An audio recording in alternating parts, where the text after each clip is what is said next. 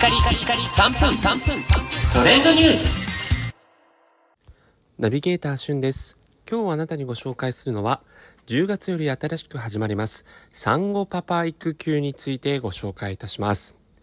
日本の男性の育児休業取得率2021年度の最新データでは13.97%約14%ですね。ということで、まあ、昨年よりも1.32ポイント上昇したとはいえど、まあ、先進国の中ではまあ非常にこの男性の育児休業率に関しては低い水準にとどまっています。えそこでですね日本の厚生労働省としましては2025年までに30%という政府の目標を掲げておりますので、まあ、そこに向けて様々な施策を、えー、行おうとしています。その一環として今年の10月より新制度として産後パパ育休というのが始まるんですが、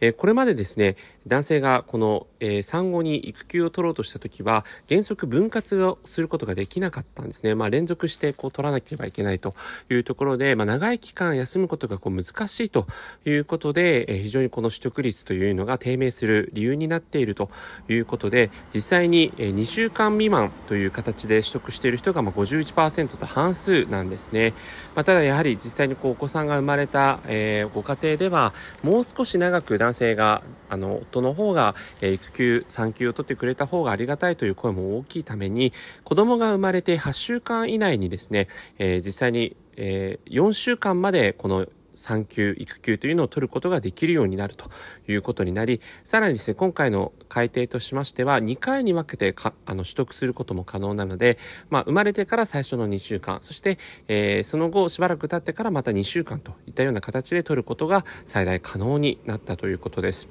で、実際にこの、えー、休業中にですね、働くことも、まあ、あの、合意した範囲で、労使協定で合意した範囲で可能なんですが、事業主が一方的に労働者に働くことを求めてはいけないないということで、まあ、こういったあの産休育休中のですね、まあ、実際には なんか全然、えー、パパが手伝いしてくれないみたいなことにならないようになるということですね。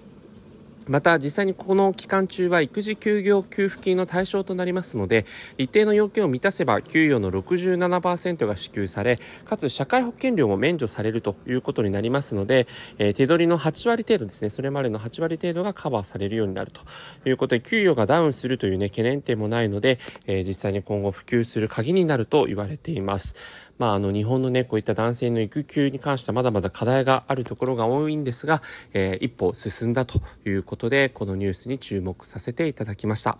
それではまたお会いしましょう。Have a nice day